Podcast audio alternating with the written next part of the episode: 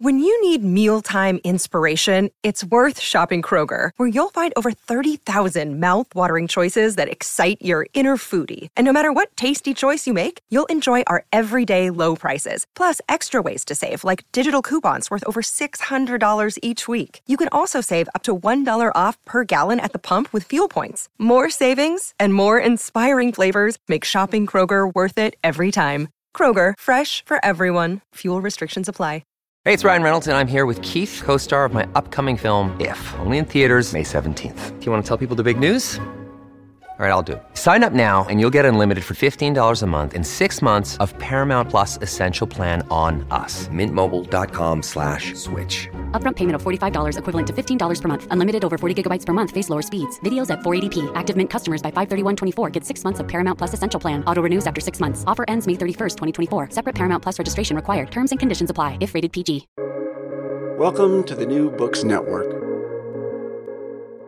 Hello, I'm Natalia Shpilova-Said. I'm a host of New Books in Ukrainian Studies, a podcast channel on the New Books Network. I'm speaking today with Olena Palko and Constantin Ardeleanu, editors of Making Ukraine, Negotiating, Contesting, and Drawing the Borders in the 20th Century, published by McGill's University Press in 2022. Olena Palko is currently Leverhulme Early Career Fellow in the Department of History, Classics, and Archaeology at uh, uh, University of London. Starting in August 2022, she will be an assistant professor at the Department of History, University of Basel, working on her new research project, Red Tower of Babel, Soviet Minorities Experiment in Interwar Ukraine, funded by the Swiss National uh, Science Foundation. Her research interests lie in the field of early Soviet cultural history and the interwar history of Eastern Europe. She was awarded her PhD from the University of East Anglia in 2017 and held research fellowships at Free University and Basel University.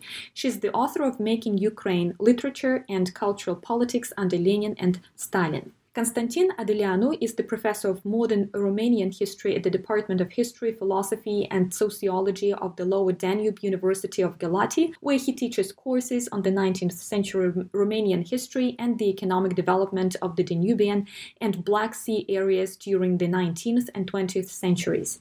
During the past years, Constantin has been a long term Fellow of the New uh, Europe College and Institute for Advanced Study in Bucharest, where he coordinates the Pontica Magna Fellowship Program. His books include International Trade and Diplomacy at the Lower Danube, The Sulina Question and the Economic Premises of the Crimea War 1829-1853 and the European Commission of the Danube 1856-1948, an experiment in international administration. Hello, Olena and Constantin. Congratulations on this volume that was just recently published. Uh, well, since uh, our uh, conversation will be about maps and uh, borders, I would like with this question about maps. So, what is a map for a historian, and who is a cartographer for um, in the process of history writing, in your opinion? Constantin, would you like to start? I think uh, you have more expertise with maps, and then I can talk a little bit more if uh, you know as as, a, as it is applied to Ukraine. Okay, okay.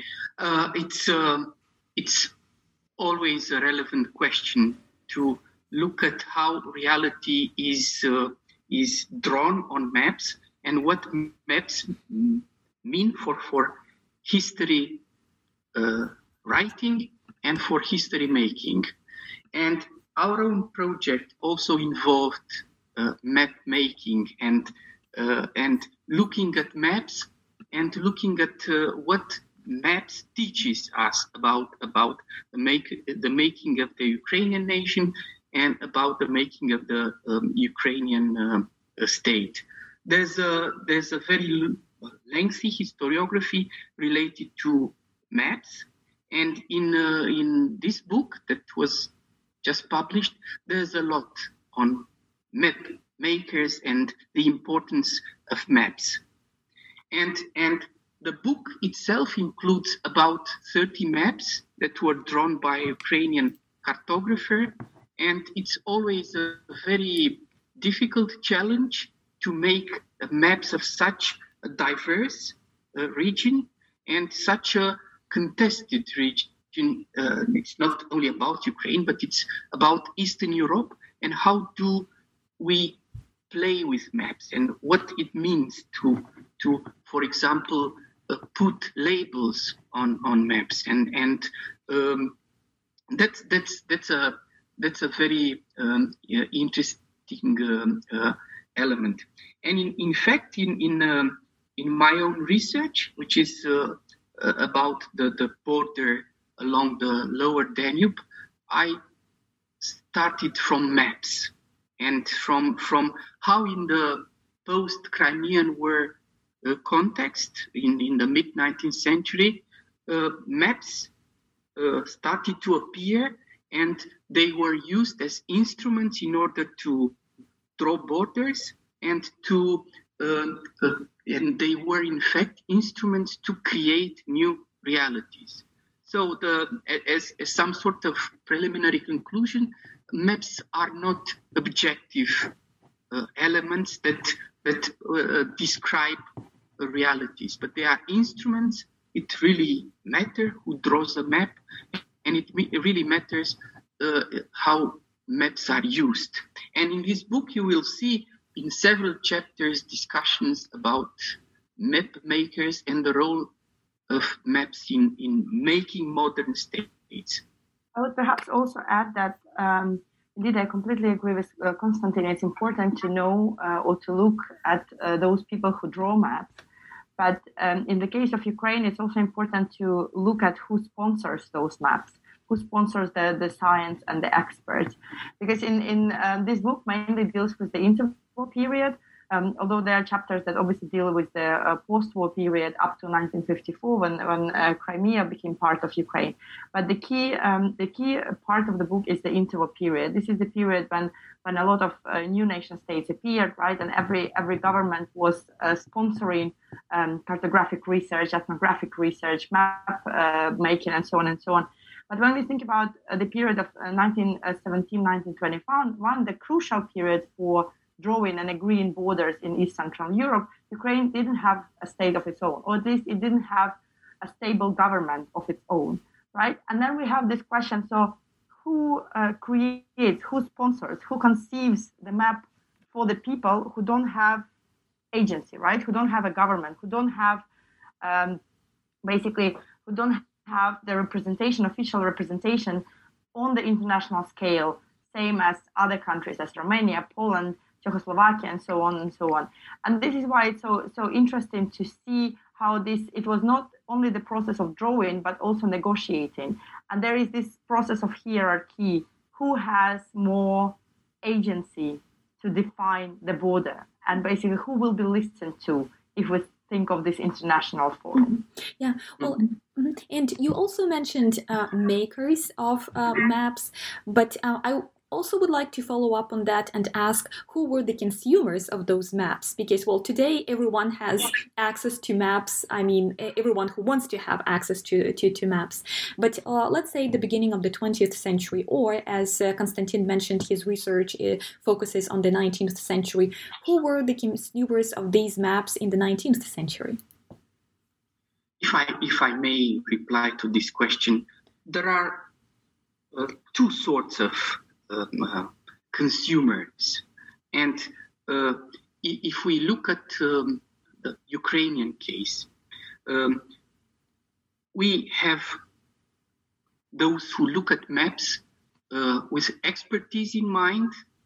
So, for example, in several chapters in this volume, there are discussions about the, the role of maps during the um, Paris Peace Conference after the First World War, when there was a, a, sort of a real battle of maps with all the, the nations in Eastern Europe bringing their own uh, maps and bringing their own experts and trying to use this sort of maps in order to claim um, uh, the possession of different territories.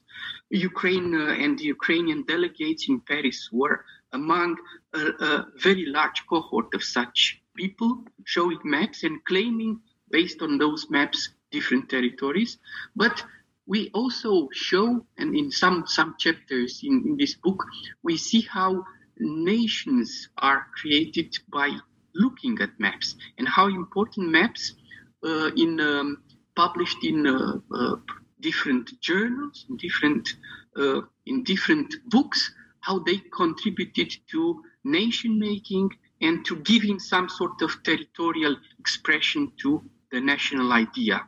And and and in um, that that was the case for Ukraine. We have the first maps of the Ukrainian nation. Well, well, before there was a Ukrainian state, and this, of course, we we have in several chapters um, mentions of uh, Stefan Rudnitsky, who is really uh, uh, vital for the for the making of the Ukrainian uh, state, uh, as as as this sort of um, giving an image to the nation, this sort of territorial uh, extension of the Ukrainian nation. Uh, Olena, would you like uh, would you like to make a comment on those consumers of maps um, uh, during the time period that you specialize in? Yeah, I was um, actually um, yeah. It's uh, we we have uh, two main uh, sort of cartographers or two main maps that reappear in in in several chapters in the book. The one of them is, of course, Stefan Rudnitsky, as and Constantin already Constantin already spoke about him. But it's interesting that indeed uh, those people were creating maps. Um, there were like two uh, two objectives in mind. The first one was to create, so to say, a textbook, right, for the Ukrainian consumer. But at the same time, during the First World War, Stefan Rudnitsky, for instance, he was um, he was part of the Austro-Hungary earlier. He was in Lviv, so he was, uh, it was, he was in occupation and so on and so on. So he was preparing maps for an external consumer to explain where Ukraine was, who were those people, what are their territorial claims and imaginations, right? So it's it's it's it's a dual objective. On the one hand, to tell these people who are on this territory that you are one nation, that this is the extent of your territory, and this is how you should sort of imagine yourself. But at the same time, this is the task to explain the international audience, the international observer, that this is the nation and these are the borders, and they should have the right for those borders. Mm-hmm. But if we think about uh, earlier maps, in, um, in the introduction especially, we speak of the 1871 uh, map of the Little Russian, um, uh, I think it was called of the uh, of the South Russian vernacular, uh, this was the first map that basically draw the consistent border across uh, two, two or even three empires um, of those like kind of the language that would later become known as Ukrainian. And um, this was map of the, the, this map of the late uh, 19th century. It was also uh, created for the external consumer, uh, we can say, because this was the agency of those experts.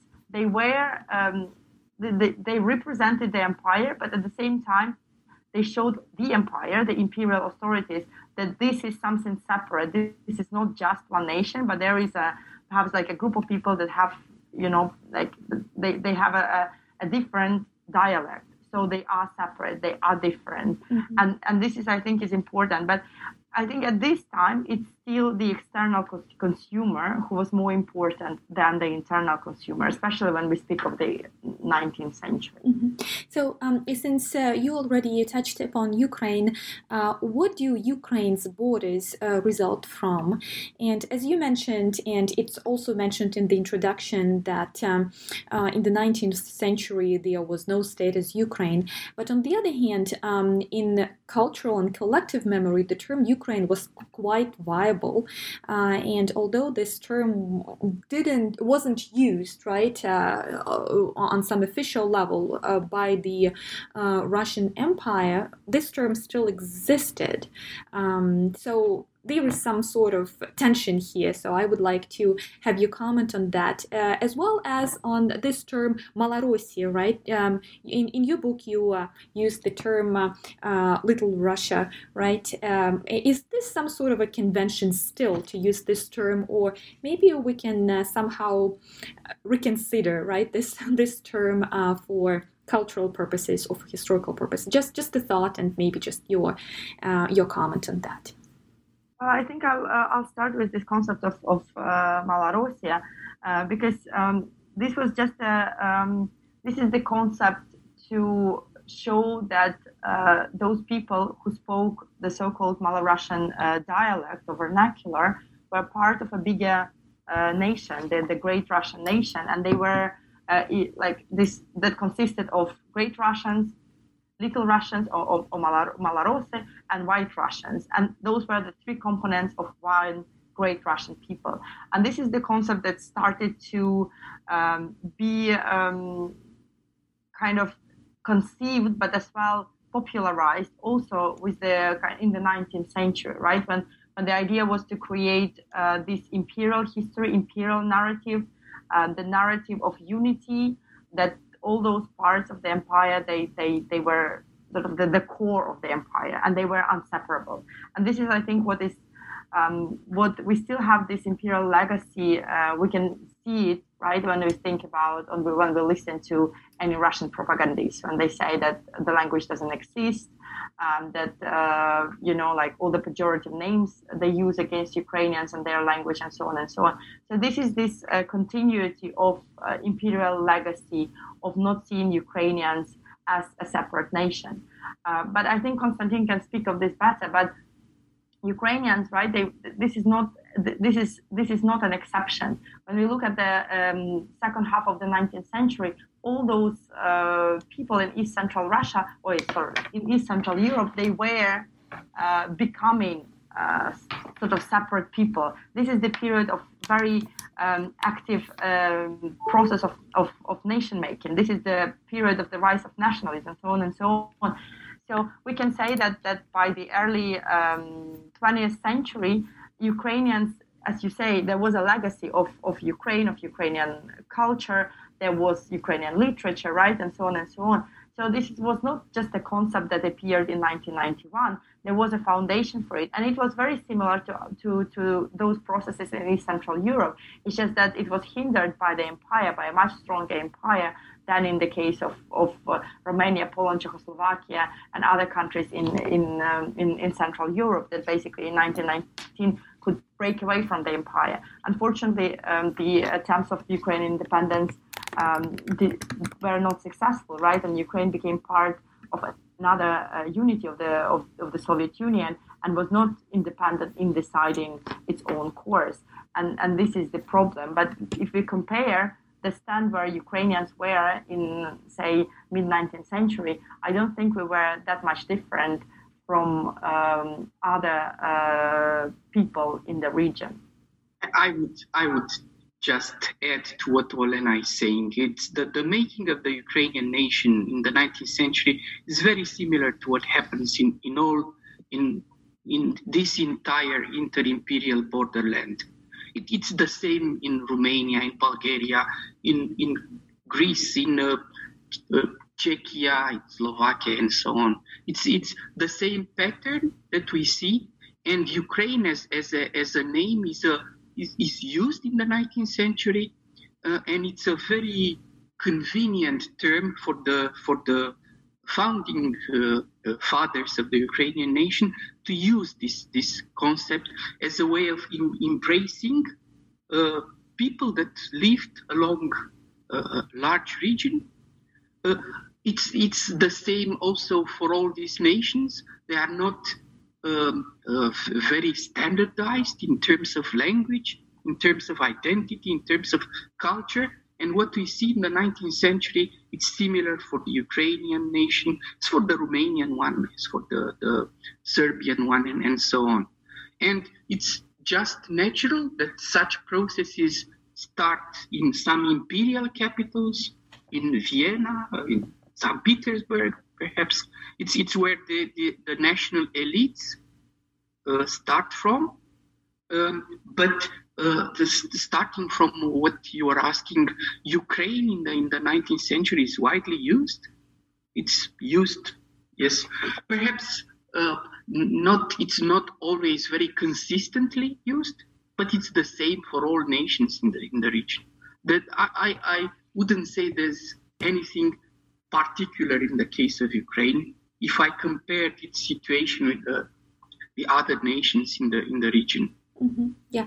Well, uh, well um, although you say that it's not quite unique, right, for the Ukrainian case, but um, I believe that uh, Ukraine is some sort of a um, region that has been dominated for, for an extensive period of time by Russo-centric narratives, and for this reason, maybe um, this name Ukraine is not widely used or is somehow distorted in in many cases.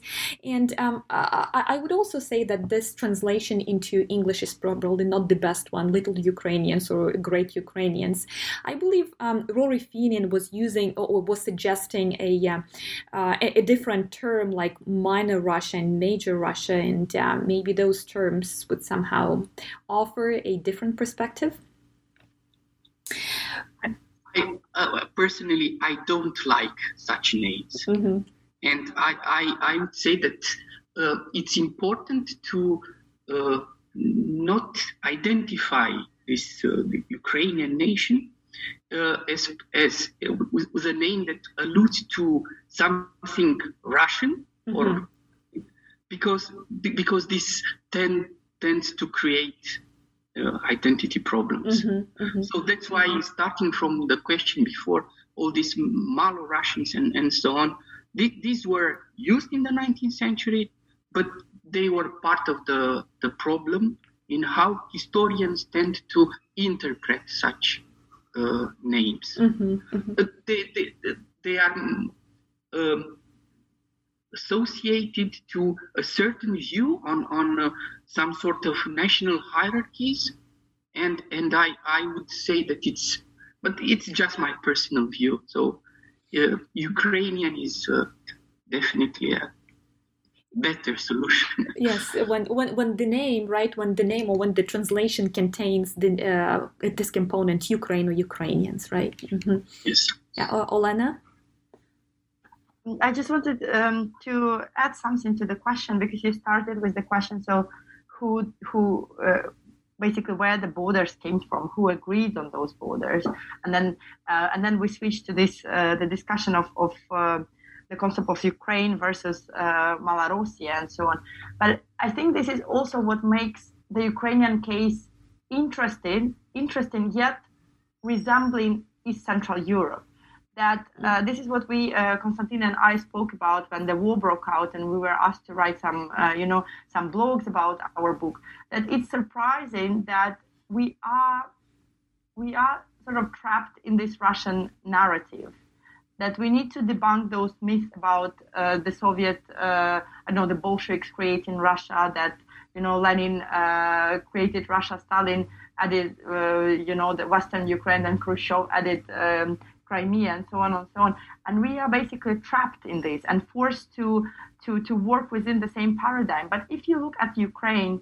Um, in those crucial years, in the interwar period, Ukraine, same as any other countries, was a result of international agreement it's not only Russia that or the kind of the, the government in St. Petersburg or uh, later in Moscow who agreed on the border. But this is the agreement of the great powers. And it was the same, it's the same process for other um, states in the region. Yes, fortunately, they had more agency. Ukrainians, unfortunately, didn't have as much agency. But the process of those the drawing the borders and negotiating the borders was very similar. And I think this is this is this is what we forget, and especially now uh, with the um, with the start of this um, uh, fully fledged war on Ukraine, when uh, there is so much Russian propaganda, and we are just forced to work within, you know, kind of trying to engage with the propaganda instead of thinking what makes Ukraine different, not a part of Russia, rather than explaining why we shouldn't think of it as part of Russia. And this is what Constantin says. If we use this vocabulary, we are trapped.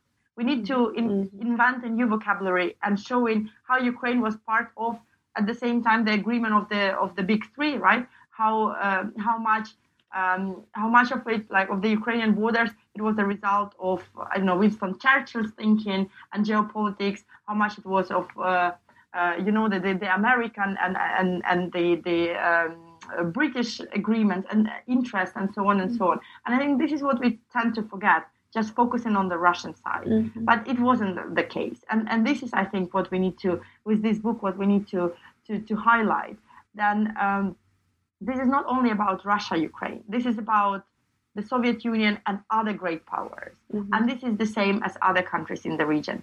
And I think this is very beneficial that we have authors from um, different uh, different countries because they already they approach this topic of the making, the drawing of Ukrainian uh, borders from very different perspective, right? They don't have this Russocentric uh, perspective where they try to to explain why it was or wasn't Russia. They they it's not that they don't care about the Russian counterpart. They do, but they know that there were other actors at play, and they look at those other actors and they bring them into discussion.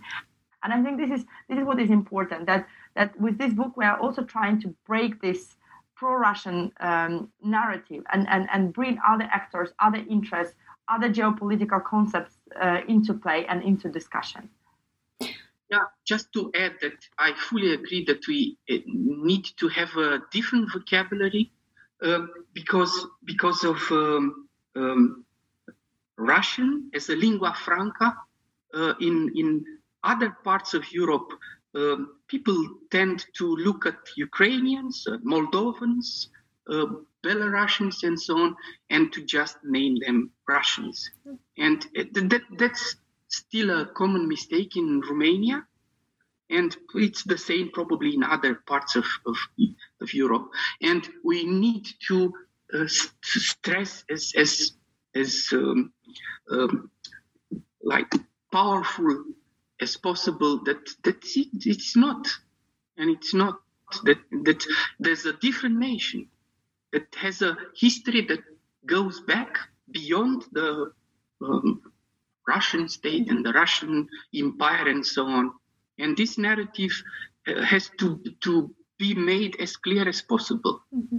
and and we hope the the book contributes to making very clear that that Ukraine as a as a state is not the is some some sort of uh, gift or some sort of as uh, Putin was saying mm-hmm. some sort of mistake of the Bolsheviks and of Lenin and and, and so on. Mm-hmm. It's a more, more complex process that that resulted in in the, the the state of Ukraine and this is what this book shows how complicated this process was and how similar it is to the making of other Eastern European states. Mm-hmm.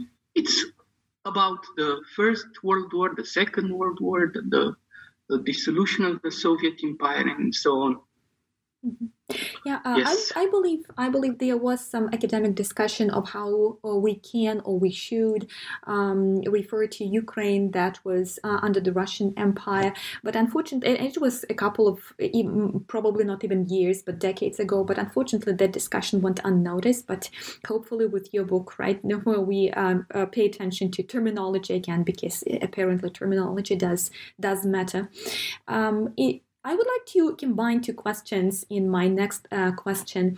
So, um, in the introduction, it is mentioned that there is some tension between territory and people. Uh, and you already um, brought up uh, Stepan Rudnitsky and his approach to uh, drawing maps and to seeing right uh, a nation.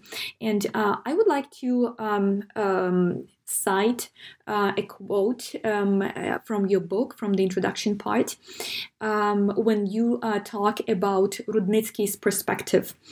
Uh, this reflected how his definition of Ukraine's territorial integrity shifted as he moved beyond mere ethnography to include those regions of, quote, essential political and economic significance, end of quotes, such as Kuban, Crimea, and Bessarabia. Well, um, yes, indeed, it's it's uh, it's an interesting transformation with um, Rudnitsky, but at the same time, uh, this also reflects the changes of uh, the then Ukrainian government in plural, right? How they start to uh, conceive Ukraine, the territory they uh, want to uh, control, and so on and so on. How they at some point incorporated Crimea as well and how later on, even the, the early Soviet government, how they laid Ukrainian Soviet government, how they laid claims on uh, Kuban and Voronezh, um, in you know those those areas bordering um, uh, like kind of the borderline between uh, Russia and Ukraine, and this is indeed. But I think it's it's it's they do still use ethnography, but from the political they, they politicize it. They manipulate ethnography because it's very easy. It's it's how to explain it's just how do you interpret numbers right? It's always there obviously there are ukrainians in in kuban but this is how you present the numbers to say whether it should be part of ukraine or it shouldn't be a part of ukraine. And this is how this process of uh, uh, politicizing uh, ethnography. It was this is the process of the early 1920s and the 19 and, and perhaps later on as well. It's just that uh, we see how this. Uh, it was also the struggle for control not only on the territory but of Ukraine itself. Because if we think about the Ukrainian uh, Soviet Ukrainian government in the early 1920s, they were trying to um, present themselves as an equal to the government in Russia. So if they have territorial claims, right, it means that it's not necessarily that they want to join those those lands, but it means that they control the country and they like the kind of the territory of Ukraine, and they are equal partner with the Russian government in Moscow, who also have their own territorial claims. So it was also this this balance, the equality issue that um, was going on in the early 1920s. And I think this is what also kind of referring back to our our uh, earlier discussion. This is why we are not writing a book about the formation of the Western Soviet border, right? Because we we are we really with this volume we highlight the agency of the Ukrainian um, kind of part, like the Ukrainian government. It's it's hard to say government because there are different governments in, in a different time. But if we think about the uh, the longest period of time uh, covered in the book, this is the the early Soviet uh, Ukraine. The Ukrainian Soviet government really had enough authority to compete with the Russian uh, government in many in many questions. Uh, it was not only the question of, of, of Kuban and Voronezh, but also the question of the formation of the uh, Moldovan Autonomous Soviet Republic, which Constantin can tell tell you more about is like how they uh, realized that this desire of the central government to create you know a separate uh, autonomous republic within the borders of ukraine how it would diminish their control over the territory. So they opposed it. And you can see in the 1920s this back and forth where should moldovan autonomous republic be how it should be formed how it should be governed and so on and so on. So it really highlights the um, the strengths of the Ukrainian lobby at the time and, and shifts us away from this perspective that is just a creation by external forces. But perhaps, uh, Constantin, you want to add something? Yeah, yeah. I wanted to say that there's uh, you you combined the two questions, saying that uh, about territory and all, all, these sorts of disputes, and this, this is all, always the case when when when we look at the uh, context of the First World War, and especially the, the last years of, of the uh, of the war and the dissolution of, of Europe's empires, there's always um, uh, such contested uh, territorial issues. And what you are also saying about Rudnitsky, it's also a, a, a, a sort of um, maturing from a geographer to more like someone having the thoughts of a statesman, looking at uh, not only at ethnography, which is important, but it, it was very difficult just to just to uh, draw borders, looking only at ethnography. It's very complicated in all these um, uh, mixed regions. It's extremely it's impossible just to to only follow a, an ethnographic uh, line. And he, his mentioning of essential political and economic significance, uh, to me at least, shows how he was interested also in the viability of the Ukrainian state. There were many discussions at the, the time, at the end of the First World War. The Ukrainian government or governments, um, uh, they, they had problems. There were different forces they were fighting against. And this is also how Rudnitsky imagines um, uh, uh, the, the, viability of the state. There are different regions that are essential to making a Ukrainian state viable. And, and we see that if we, if we look at the territories mentioned, or he mentioned, they are viable today. If we, if we look at how important this Black Sea coast is for, for Ukraine as a state, we, we understand that uh, his political thought was uh, as mature as his scholarly thought, I, I, I would say. Would you talk a little bit about the structure of the book, um, maybe in more details about specific um, essays and articles that you decided to include in order to construct uh, this volume? Perhaps I, w- I would start. Um, so our intention, we uh, we conceived this project back in 2019, and our idea was to uh, put together a puzzle that is Ukraine. Those uh, all the neighbors, uh, Ukraine and its neighbors, and how all these parts, how all these aspects of borders, how they were uh, basically negotiated, drawn, and, and came into being. And this was an opportunity, but at the same time a constraint because it was like we wanted to. On the, on the one hand, obviously we have we have this objective to be comprehensive, but at the same time. Um, sometimes it was hard to find a scholar who was able to write a chapter on this particular aspect of border, right? Mm. Especially mm. it was difficult in the case of Ukrainian Belarusian border. And given having this intention in mind, we couldn't just leave it out, right? So it's it's at some point it was perhaps took took a bit longer because we needed really to to uh, complete the puzzle, right? To find the author for for each chapter.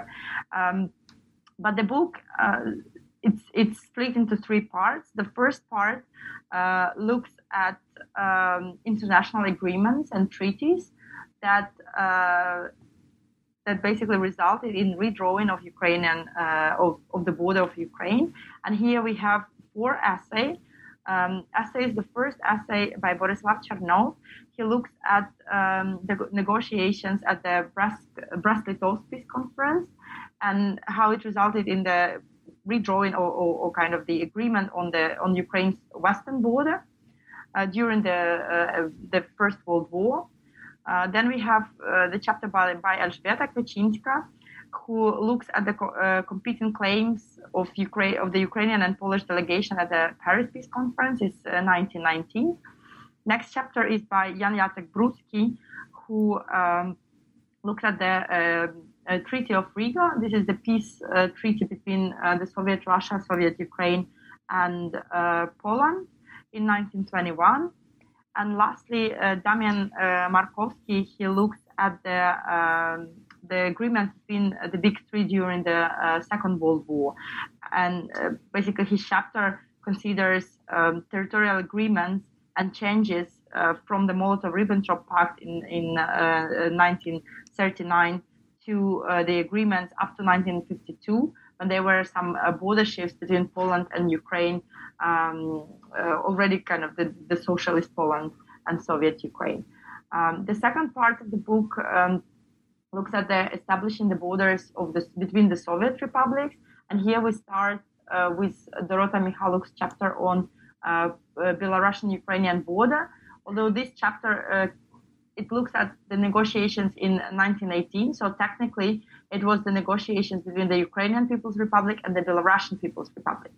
But Dorota makes a very um, interesting argument, which which never occurred to me before, that uh, Ukrainian uh, Belarusian border is one of the oldest borders in Europe because it existed unchanged since uh, 19, 1918. Mm.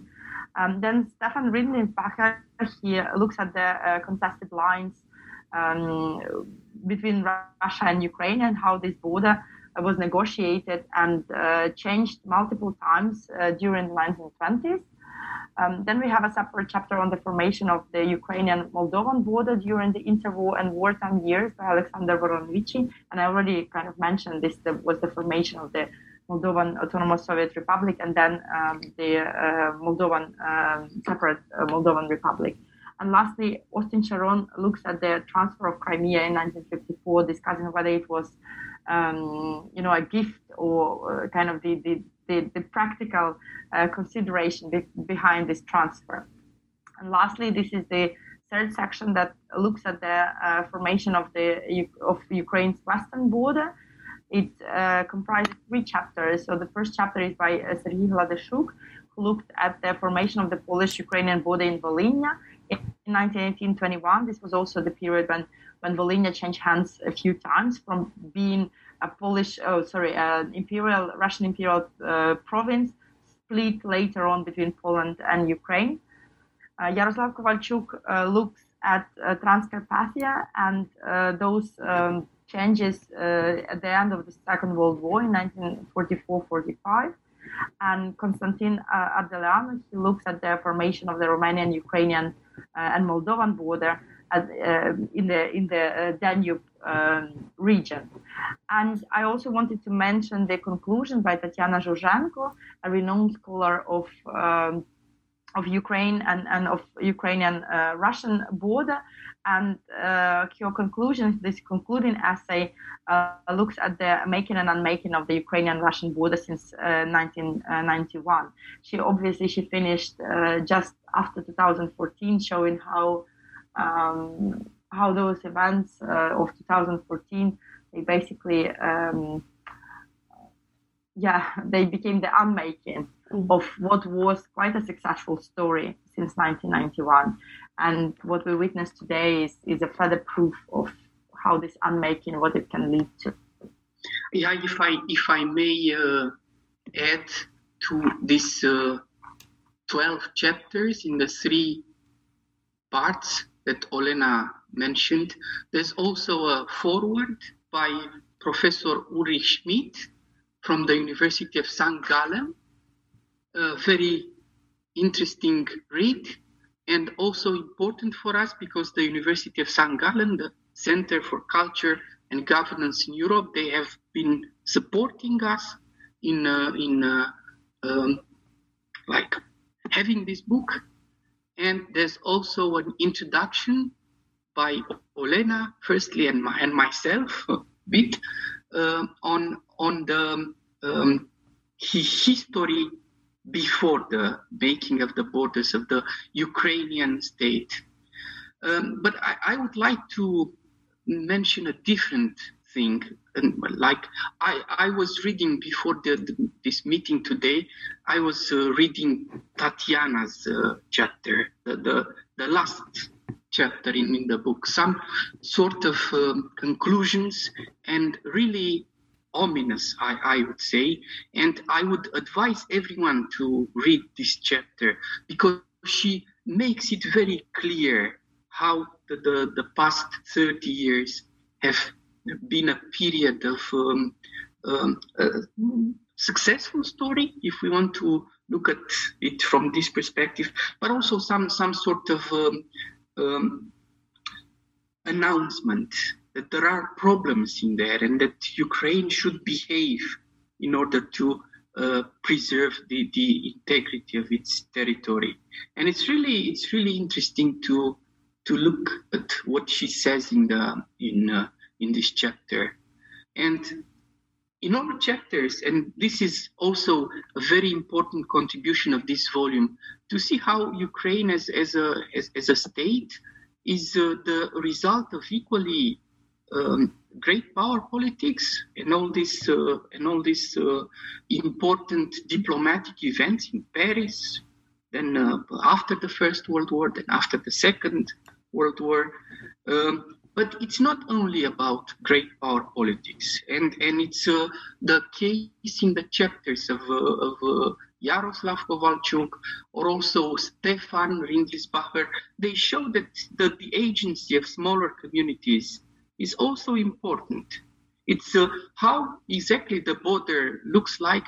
It was also decided in uh, other places, not only in Paris or in Moscow or in, yeah, uh, but also in uh, Transcarpathia or in uh, Bessarabia and and, and that's a really interesting to, to see how borders are the result of processes happening over larger surfaces, not only in some capitals and in some uh, critical junctures, but, but it's, it's important to also look at all these sm- smaller actors that shaped uh, the, the border. Mm-hmm. Well, as um, my concluding um, question, I would like to uh, go back to the beginning of our uh, conversation and when we started with this uh, idea about Ukraine in the 19th century as an entity that didn't have its own territory as we um, tend to think uh, about. But uh, I, I believe that still today um, we kind of struggle uh, with the notion of how to talk about Ukraine of the 19th century or of the 18th century, especially if we are not historians, for instance, or we are not geographers. So, uh, what would what would your recommendation be uh, for this conversation about Ukraine of the 19th uh, century because, uh, as we know, after the uh, uh full scale um, Russia's invasion of Ukraine, um, many specialists are trying to reconsider their approaches to Russia and to Ukraine as well, or to include Ukraine into this conversation in a more engaging way, I would say. But many tend to say, maybe it's quite naive, but still, many tend to say, well, Ukraine didn't exist exist as a state in the 19th century, so how can we talk about Ukraine then if it was part of the Russian Empire? So, your recommendation and your suggestion to um, opinions like this. I think uh, one should also remember that uh, part of what is today Ukraine was was uh, was in uh, Austro-Hungary, right, and and then in Poland. So if we only uh, limit Ukraine to this Dnieper Ukraine, what is called to this uh, the part that was part of the Russian Empire, we we sort of distort right history because there is an important uh, historical um, de- there are important historical developments which were taking place in uh, eastern uh, Galicia or in, in the Bessarabia or in in what is now Chernivtsi and so on and so on it's, it's just important to bring those parts also into discussion, not to forget that Ukraine is has not that Ukraine was not only part of the Russian Empire, but also actually others mm-hmm. other empires. But um, it's a good question indeed. Um, but we can just say, and this is what we uh, mentioned earlier. This was a very similar process to a process to other uh, countries and nations in East Central Europe there was no Romania in uh, the 19th century. There was no Czechia or Slovakia. There was no Poland. Like, the, the case of Poland is perhaps the most telling. There was no Poland since uh, the early um, or, or, the late uh, 18th century or the early 19th uh, century. So, what shall we not speak of Poland at all? It's just the problem is that um, Ukraine doesn't yet have enough agency and lobby in the scholarly community to explain that um, what was happening in the past is is not exceptional, is nothing unique.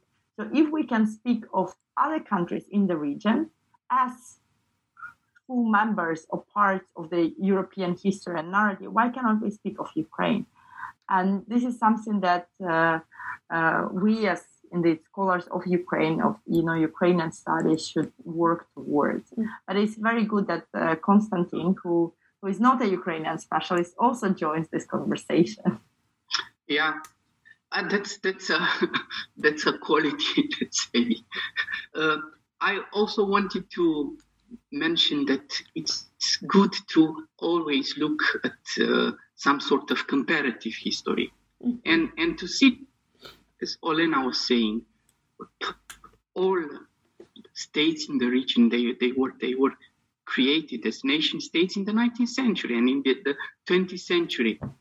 Uh, so it's really important to put Ukraine into uh, the geographical context and to see how similar uh, it is to.